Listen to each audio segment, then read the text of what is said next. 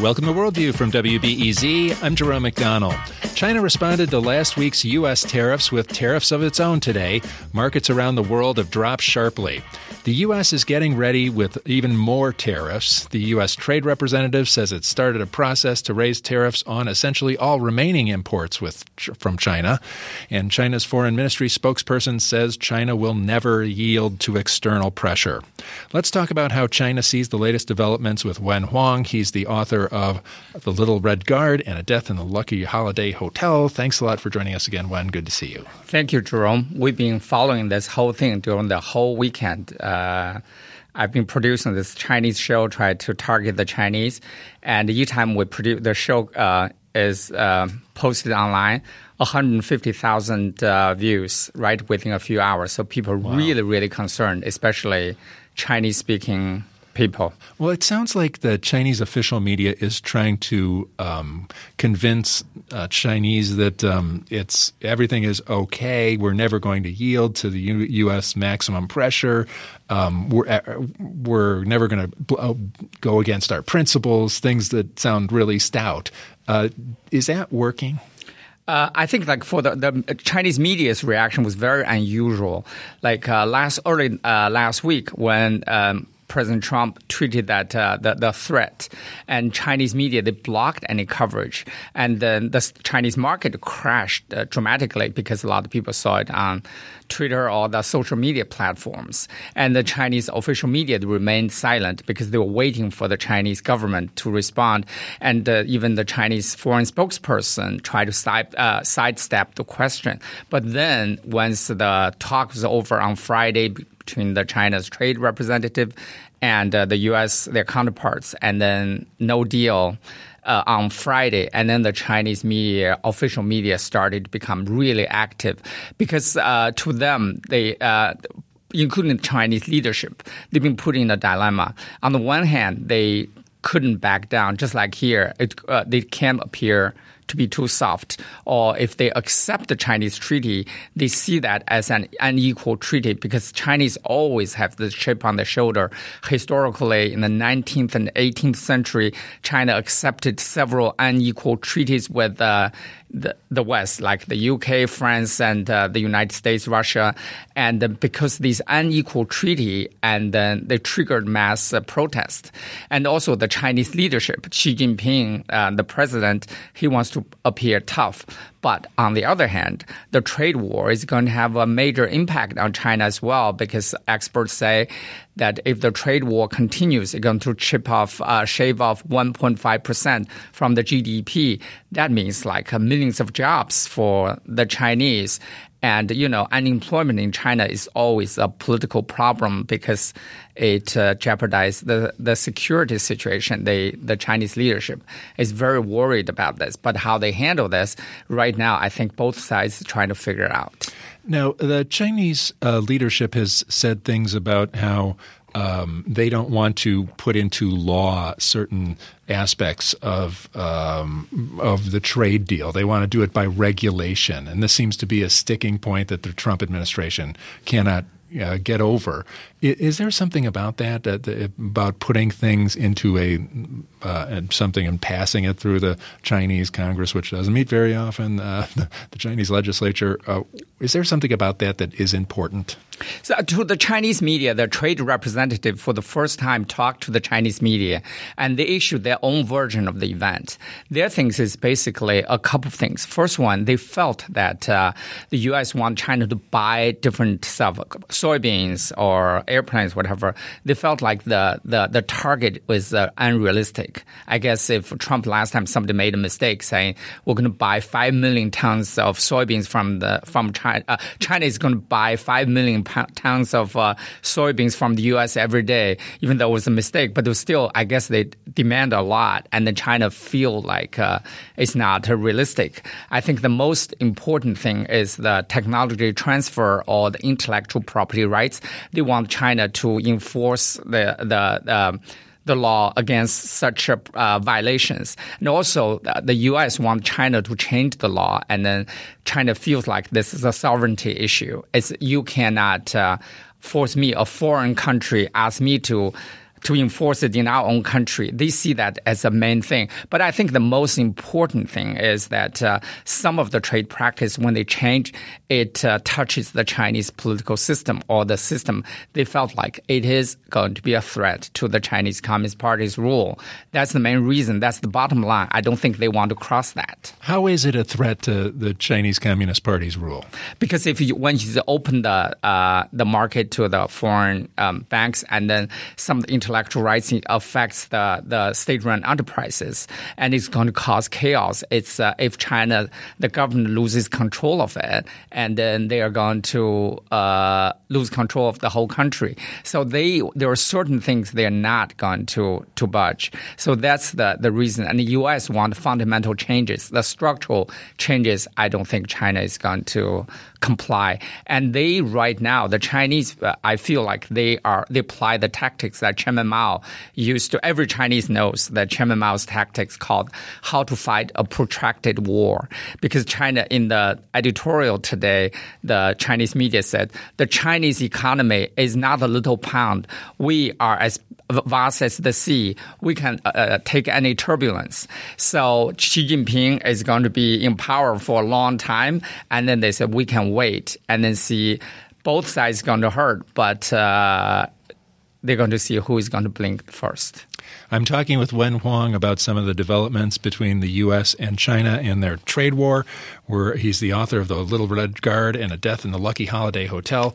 Uh, um, some of the things I've been reading are about the uh, full board change in the U.S. China relationship and maybe a permanently antagonistic state that they will now live in. And China's economic rise has been fostered on good relations with the U.S., on, you know, at least, you know, competitive partnerships with the U.S. and things. Um, do you think that these two economic giants can live in a more adversarial Cold War type relationship. I was reading Mike Pompeo um, compared China's ambitions to Russia and Iran in a speech in London. And he said they're a new kind of challenge, an authoritarian regime that's integrated economically into the West in ways the Soviet Union never was. So he's comparing the, China to the Soviet Union, Iran, Russia, everybody the, all, all, at once. Uh, it looks like the Trump administration is trying to go in that way, trying to make uh, block China in every way. Pompeo has been traveling to Latin America, to Central Asia, uh, Central Europe, and then try to counter and go to Europe and try to counter Huawei's influence. They uh, persuade the, our allies now to use 5G uh, developed by Huawei, and then to go to Latin America and go to Asian countries, try to block the One Belt One Road uh, initiative, and now the trade war is so, and also within the U.S. and then all the uh, CIA directors, FBI directors, and uh, Pompeo talking about the spy espionage uh, deluge that we're facing here. So it looks like the two wars they're trying to thinking that. Uh, they're going to contain China. We can probably uh, change the regime, but uh, in the short run, it's going to be very tense. But I still believe that in the long run, I don't think that uh, this is going to last. Sooner or later, the two sides is going to resolve it. Because right now, if you talk about the trade war, there isn't China, there isn't much that China could do right to retaliate apart from the sixty billion dollar in tariffs. And then some people say they would make uh, uh China's out of out of stuff to tariff. right. US. We, we we do not ship them enough stuff to tariff. Them. Right. Now they said they could dump the U.S. Treasuries because they they own 1.2 trillion dollar U.S. Treasuries. But if you dump the Treasury, it's going to affect the whole bond market, and their own position is going to be affected because they still have a lot of U.S.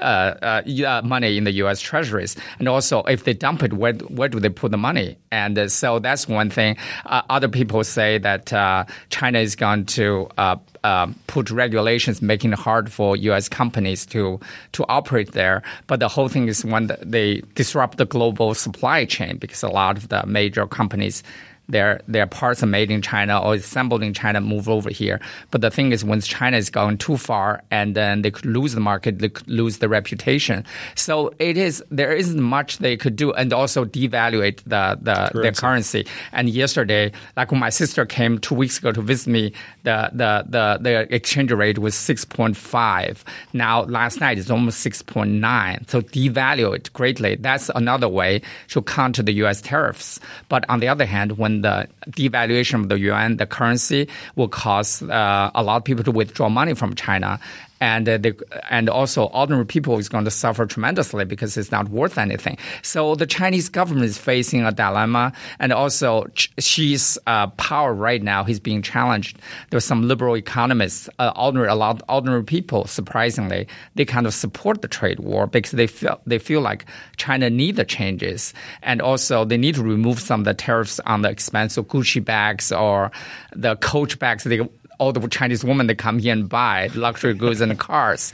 So they are facing the challenges. We'll see that Xi is under pressure. I think both sides are facing pressure to reach a deal. All right. So, wh- how do they do that without losing face? They they both want to look like they won. Uh, and they're both stubborn, and they, you know, the Trump administration has a lot on the line. The China's a lot on the line. Where's the wiggle room here?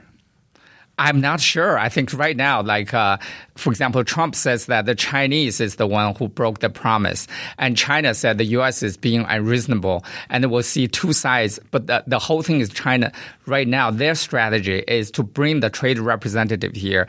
As long as the talk, they can keep going, and because they know that once they break off, like the Trump and Kim meeting, once you break off, it's harder to bring everybody together again.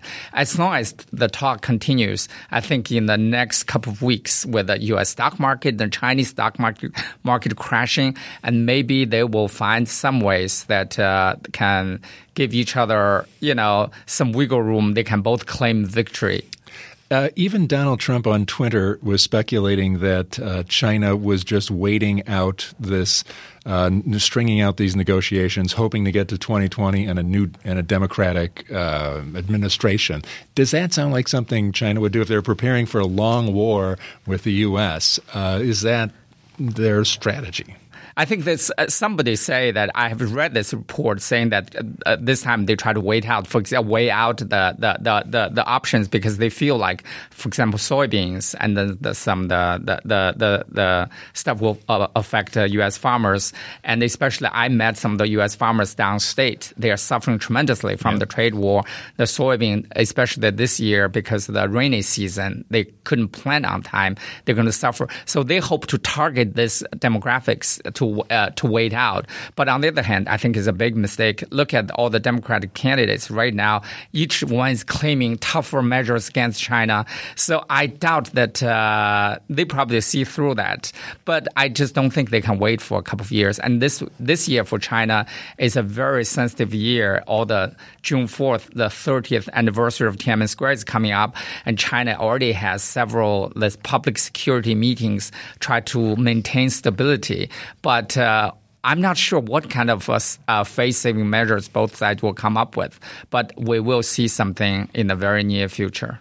Uh, are you surprised that this doesn't bleed into other?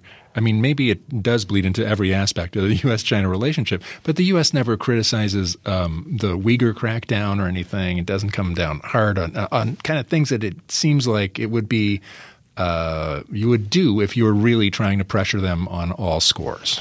I think that right now the U.S. has, uh, you probably haven't read it, uh, Pompeo has uh, made several statements about the, uh, China's crackdown on the Uyghur population, as well as uh, some of the human rights uh, issues. But right now, because the trade war overwhelms everything, but the harder part for the for U.S. to impose any of the sanctions or started this antagonistic approach to China is because it's hard to build an uh, alliance. Because in the during the Cold War with the Soviet Union was purely uh, uh, ideological, and it was there was no there, were, there weren't a lot of connections. But nowadays, the, our allies, uh, Britain, France, and Germany, their economy is so interconnected with China. So besides the Trump uh, administration's the policies so uh, unpredictable. So they couldn't, for example, the U.S. tried to stop Huawei from uh, reaching out to Europe. They couldn't do that because uh, Britain and Germany they're very ambivalent about this.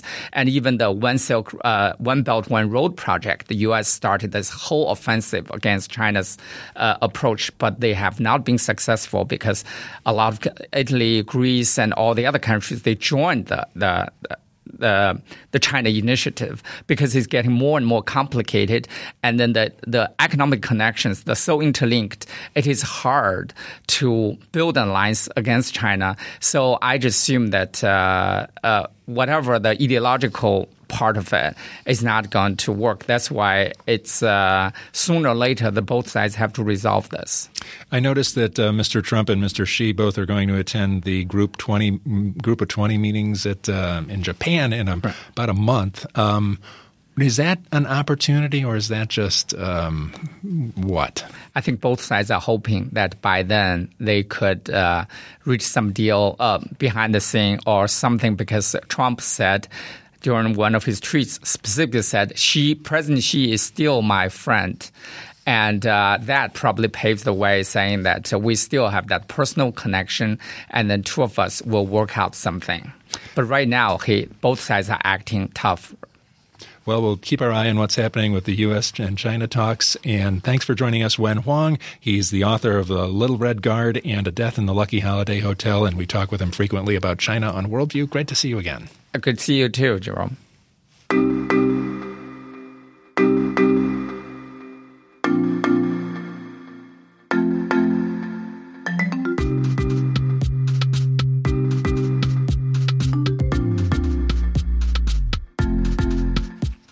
Coming up after the break, we'll talk about conflict related sexual violence. I'm Jerome McDonnell. You're listening to Worldview on WBEZ.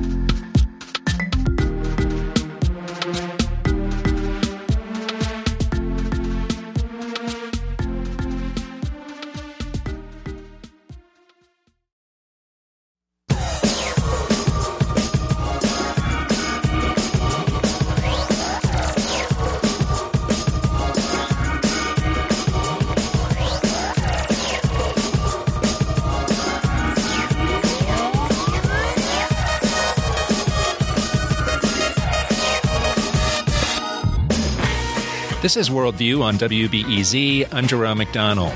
The Prosecutors is a feature length documentary that tells the story of three dedicated lawyers who fight to ensure that sexual violence and conflict is not met with impunity. Filmed over five years on three continents, it takes viewers from the Democratic Republic of the Congo to Bosnia and to uh, Colombia as well on journeys toward justice.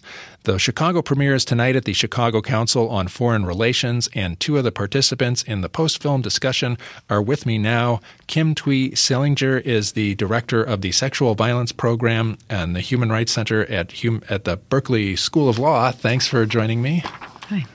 And also with me is Patricia Viseur Sellers, Special Advisor for Gender, Office of the Prosecutor with the International Criminal Court. Thanks a lot for joining me, Patricia. Hi. I wanted to start first of all and, and say something about the history of sexual violence. And, and people have always raped and pillaged, it seems, when there is conflict. Um, but I think there's the perception that in the 20th century, something more formal happened, something changed, there was a new strategy.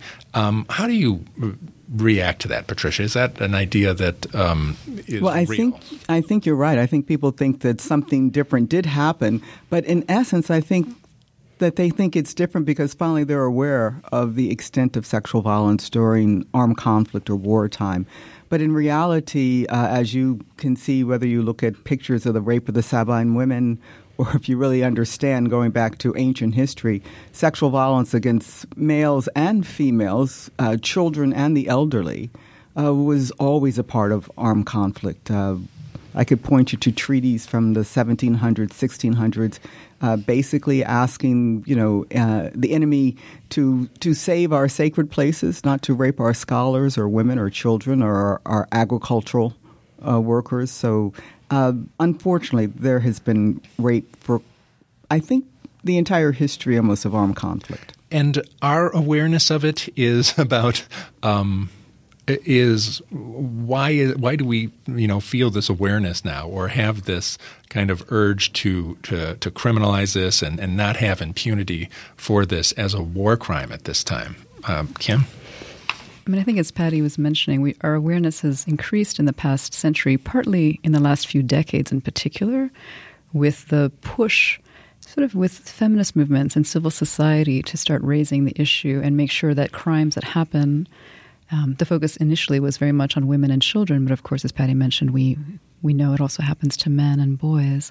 But to push to put these crimes on the table along with other crimes that were considered uh, quite serious, like murder and pillage. So we've had a big push from civil society and and feminists really to say the things that have happened traditionally to women should not be invisible um, the the rapes that we have been too afraid to speak about, um, or have been such a source of shame or stigma, should actually be accounted for. So we've seen that a lot more in the last several decades. So I think that's part of the awareness, um, and also we're just more connected now. We have much more access to information about what's happening around the world, um, including crimes and efforts to promote accountability.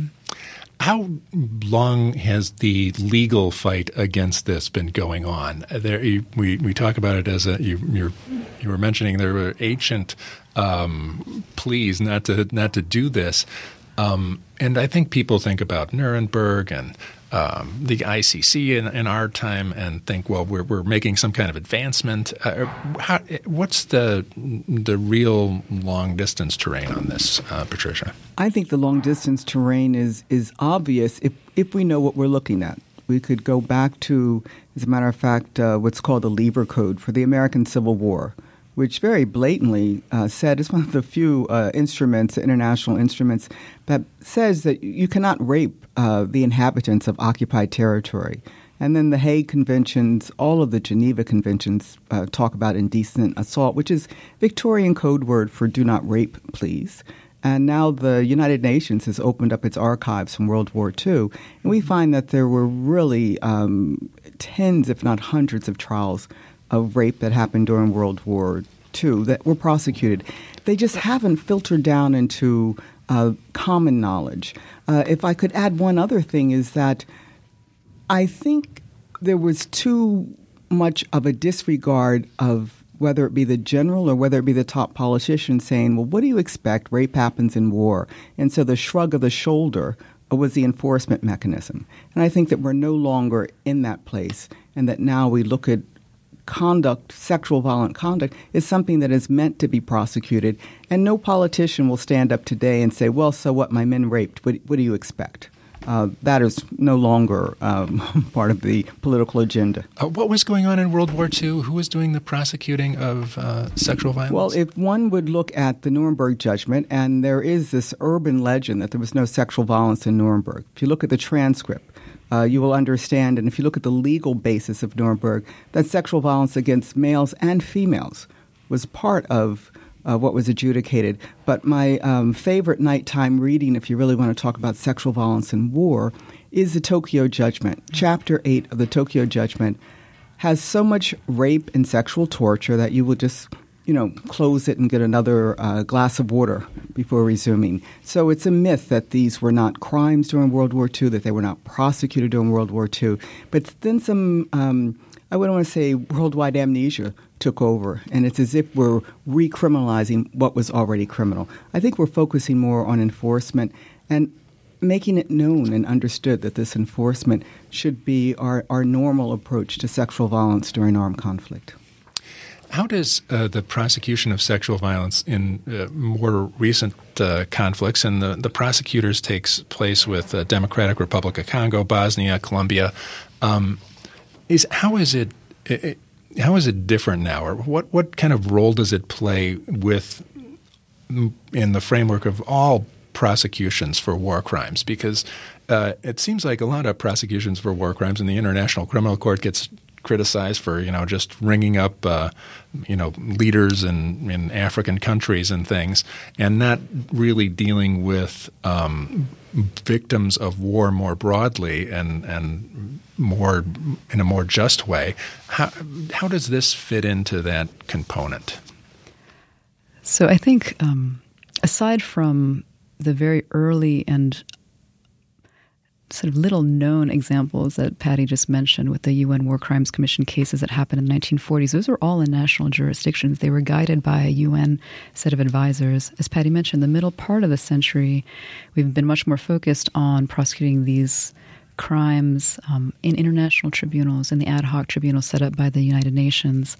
Now, I think what is so exciting about this film is that the looking very closely at how we bring these cases in national jurisdictions, because this is this is beneficial for many reasons. One, you you think about the proximity to the affected communities and the fact that they have more of a chance to participate in cases that are held in their home jurisdictions. So many more affected persons and their families and their villages can can be connected to what's happening with the perpetrators they may personally know or have have been somehow affected by um, the sexual violence is becoming a more explicit piece of some of these prosecutions because we've had advancements in the development of legal frameworks at the international and national level. Um, and also because of, again, the, the, awareness that this is a crime that should be treated. So I spent a lot of time on on the ground in national jurisdictions, and it really amazes me the job that the local prosecutors and investigators and judges and defense counsel are trying to do often in a resource limited setting, um, in places where it's still quite taboo to talk about sexual crimes or what happened um, in really intimate and uh, potentially stigmatizing moments. And and the fact that they're trying to bring international criminal law into a national jurisdiction often for the first time. And I think this is incredibly exciting. And we can think about it at a conceptual level, but I I think films like The Prosecutor and other efforts to document how this works on the ground are valuable because we see where the the gaps are between the the theory of international criminal justice and how it works when you're actually trying to, you know, where the rubber meets the road, right? For the for the local teams that are trying to do it.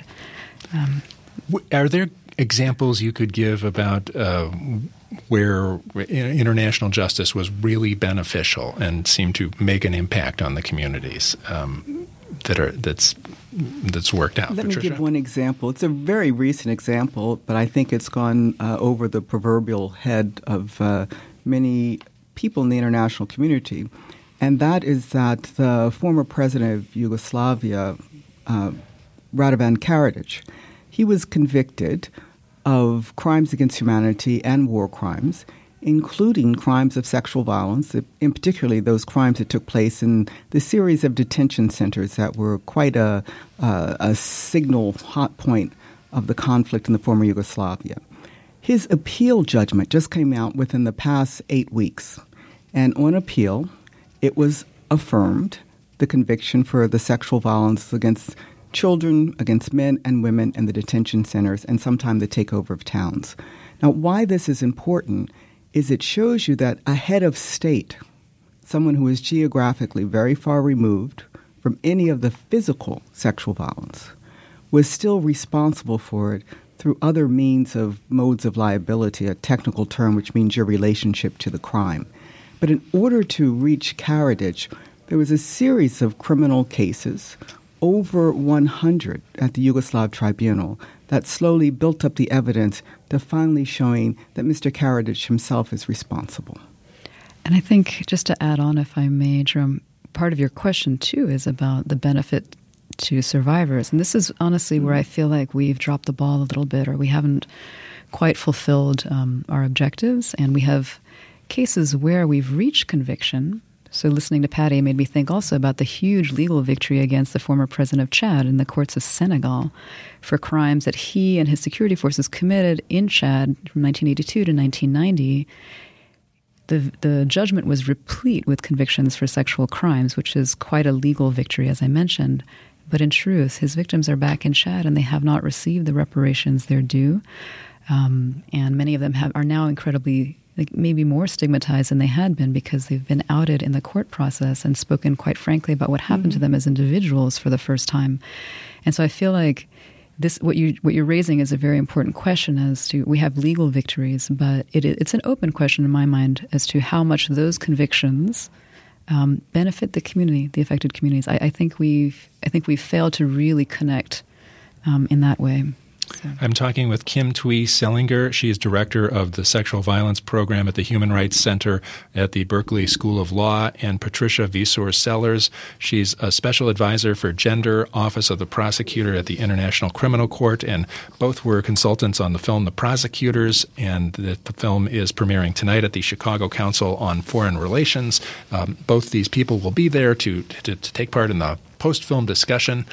Um, well, is restorative justice the kind of thing that um, kind of fills in that gap? Are there efforts at restorative justice that maybe take um, are related to the legal framework, but not um, right there that could could address the kind of things you're talking about, Kim? Yeah, I think when we think about restorative justice, um, oftentimes we think of immediately just the reparations that might be triggered because of a court case, but of course it's much larger than that. And I think it was really notable this past December. One of the awardees, the, the Nobel Peace Prize laureates, was Dr. Denis Mukwege from uh, Eastern DRC, uh, Eastern Democratic Republic of Congo.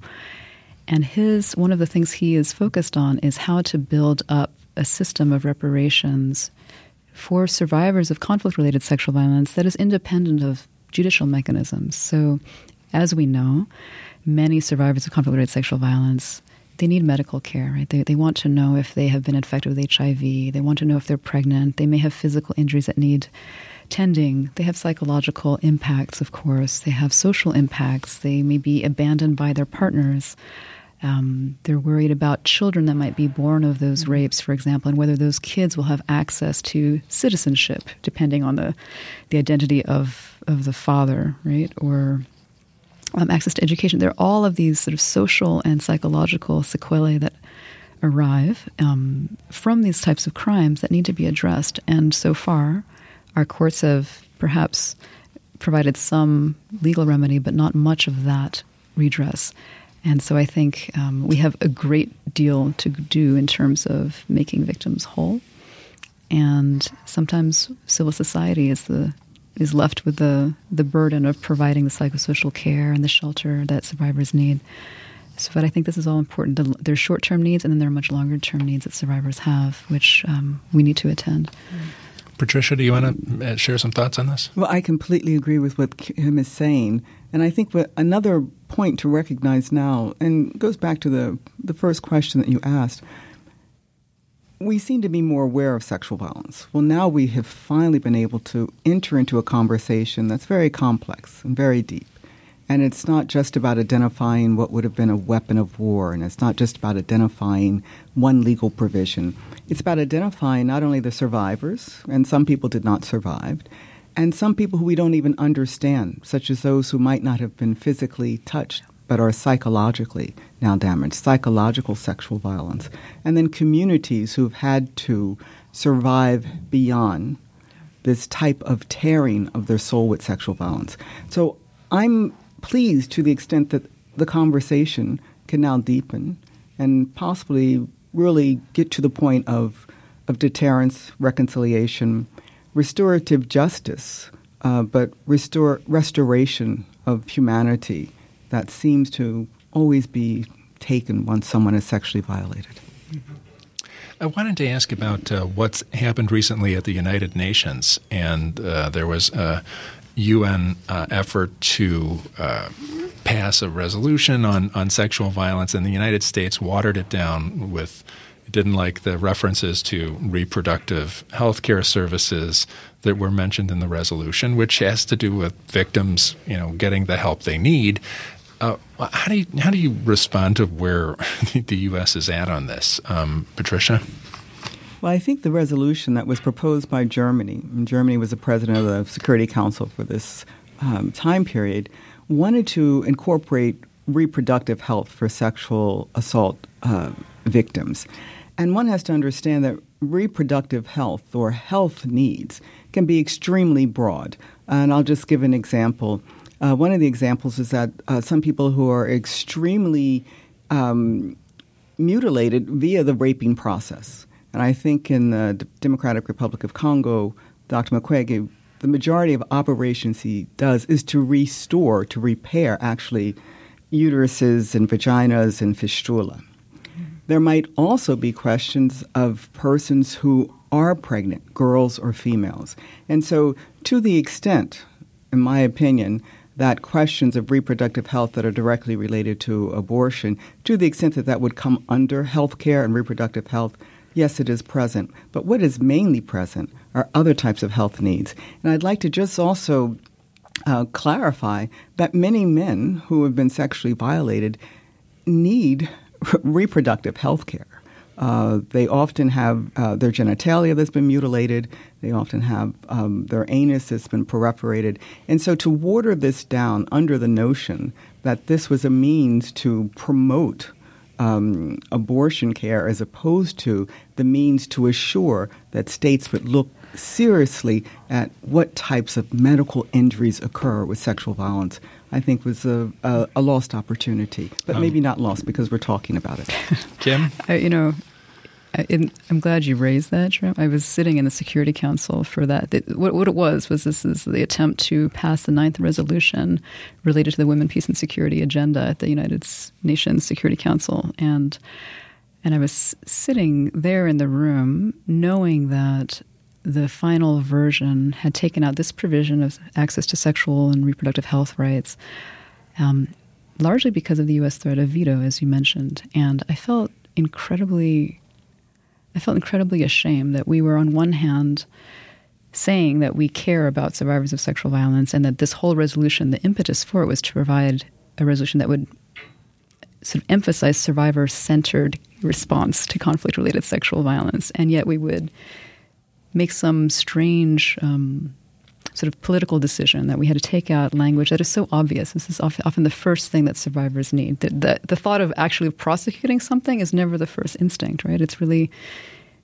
the immediate um, healthcare needs and and it was pointless in a way. We have that language in prior resolutions mm-hmm. from the Security Council, mm-hmm. so it was it was in a way a very petty diplomatic threat and so I think that there is space. We can still advocate for access to those healthcare rights that are so essential, but it's just it was just it made the United States seem incredibly petty, and I felt very embarrassed um, as an American sitting in the Security Council room that morning. Actually.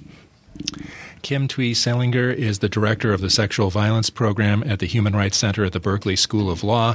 Patricia Viseur Sellers is a special advisor for gender at the Office of the Prosecutor at the International Criminal Court. Both will be tonight at the Chicago premiere of The Prosecutors at the Chicago Council on Foreign Relations, along with uh, the filmmaker and WBEZ Steve Bynum will host the discussion this evening at the Chicago Council on Foreign Relations. Thank you, Chicago Council on Global Affairs. Uh, thanks very much for joining us, and good to see you. Thank you. Thank you so much.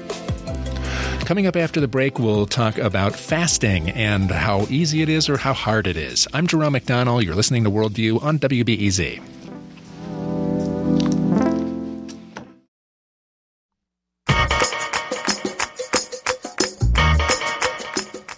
This is Worldview on WBEZ. I'm Jerome McDonnell. During the holy month of Ramadan, Muslims around the globe are fasting from dawn to sunset. Last week, Worldview's Ashish Valentine and Jenny Friedland headed over to the Muslim Education Center and Mosque in Morton Grove. While there, they broke bread with people at an interfaith iftar, and they got to ask attendees about their favorite foods during Ramadan, and here are some answers.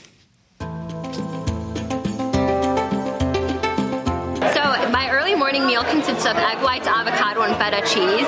And um, I feel like no matter how much water I drink during that span of time, I always wake up parched. Oh, my morning food, I, I, I usually eat uh, cereal or, you know, sometimes I eat eggs, uh, sometimes waffles. You know, I like the basic breakfast food. Oftentimes, I just I just like samosas, you know, or um, hummus. Uh, you know, I'm a chicken person in, in, the evening, but in the mornings, it's really uh, just smoothies.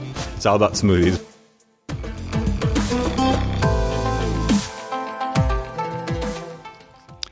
And you just heard from people at the Muslim Education Center and Mosque in Morton Grove talking about their favorite Ramadan foods. Now, to talk some strategy on how people get through those long breaks between meals is Worldview's food and health reporter, uh, Monica Eng, and she sits down with Meha Ahmed, the producer for WBEZ's Morning Shift, who is also observing Ramadan. Thanks, Jerome. So we are in the holy month of Ramadan. And yes, I do have Meha with me. Ramadan Mubarak. Ramadan Mubarak, Monica. Meha, this is not your first rodeo. You have fasted before. And so I understand that you've talked to friends and you've also gathered a lot of wisdom yourself over the years about some of the uh, strategies to really stay hydrated and not grumpy mm-hmm. and healthy through the month. Talk to me about them. Sure. So yeah, I've talked to um, plenty of people. We sort of did a uh, crowdsourcing thing on Twitter and Facebook, and talked to different friends on my WhatsApp groups, etc. And the number one concern for everyone is hydration, hydration, hydration. You know, like these are long fasts. They can be, depending on when you wake up, you know, and depending on where you are, it could be anywhere between like 12 to 16 hours. And, you know, it's a long time not to go without water. So, uh, you know, a lot of people had different tips. So the main time that you want to really focus on your hydration is suhoor. That's the pre-dawn meal. So we'll all get up, um, or at least most people do get up before sunrise to have like a glass of water and maybe eat something that's kind of filling just to make it through the rest of the. What the time day. are we talking around now? Uh, right now, you're you're looking at maybe like 4 a.m. Um, yeah, so you're probably going to get up around 4 uh, because sunrise is about 4.20, 4.30. And, you know, as the month of Ramadan goes on, you know, that time tends to change, you know, give or take. But yeah, you're looking at like a quarter to 4, 4 a.m. Holy smokes. yeah, it's tough, but you know, you set your alarm, you get up, you don't have to stay up for long. You can literally just get up, and a lot of people have just a glass of water next to their bed, and you know, they'll kind of guzzle it and then go back to bed. So that way, at least you're not completely dehydrated during the day. All right. What other recommendations have you heard? Alat from Logan Square said, my go to suhoor drink is blended watermelon with a pinch of mineral salt for a super hydrating drink. Add fresh aloe gel for extra gut healing benefits, which I thought was actually pretty refreshing. Watermelon obviously has a very high water content, and so if you don't want to just keep like guzzling water, because sometimes after like the first glass it can kind of feel like a bit much, you can eat just foods or fruits with high water content. That includes watermelon, like she said. Uh, we got another recommendation from Abir Najar. For, she's a chef also from Chicago, and she was like cucumbers, cucumbers, cucumbers at Suhoor. Does she recommend cucumbers? Yeah, I think she loves cucumbers, which is true. Like cucumbers can be somewhat filling instead of yeah. just water and super hydrating. Yeah, super hydrating. A lot of people also said, you know, you're kind of you may be losing like some nutrients during the day, so like add electrolytes to your water. So don't just drink mm. regular water. Like you know, you can get electrolytes in a powder form, or you can just get water that already has electrolytes in it. Um, the main concern is you want to keep your drinks low sugar and low calorie because the sugar can be somewhat dehydrating. So, you know, a lot of people go for Gatorade because they think that has electrolytes in it, but it can have a lot of sugar in it. Another alternative is G2, which is the lower calorie Gatorade drink, or mm. you can just a lot of different waters that have just electrolytes in it. So, definitely recommend that. I hear that you got a recommendation from the Caribbean. Yeah, it was really funny. You know, we got a lot of Muslims around Chicago, the Chicago area, who gave recommendations, but we got one from Trinidad and Tobago. Siada on Twitter said coconut water. She's like, coconut water is packed with electrolytes, a lot of nutrients there. Um, and after I saw her recommendation come in, you know, I, I actually looked it up and found out that coconut water can pack more potassium than four bananas. So. Oh.